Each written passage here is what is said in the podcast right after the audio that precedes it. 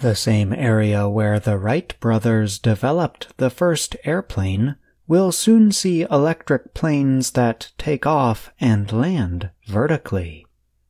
The planes, called flying taxis, will be produced under an agreement between the state of Ohio and Joby Aviation at Dayton International Airport.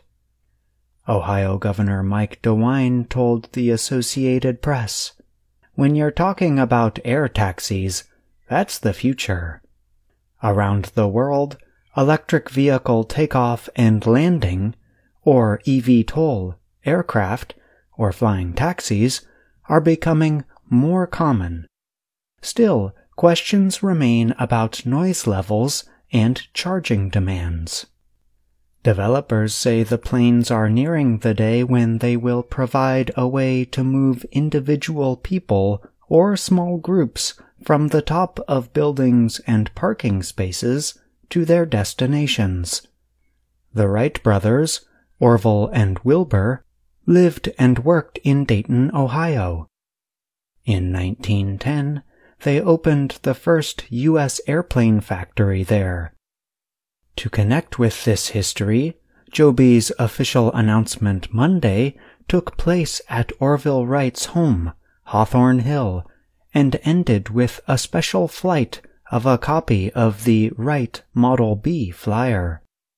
Engineers designed Joby's production aircraft to transport a pilot and four passengers at speeds of up to 321.87 kilometers per hour.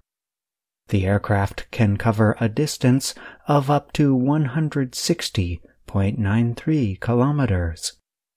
It is a quiet machine that can barely be heard in most cities, the company said. The plan is to place them in aerial ride sharing networks beginning in 2025. Joby Aviation is a 14 year old company that went public in 2021 and became the first eVTOL firm to receive a special kind of permission or certification from the U.S. Air Force. Its production efforts are supported by partnerships with Toyota, Delta Airlines, Intel, and Uber.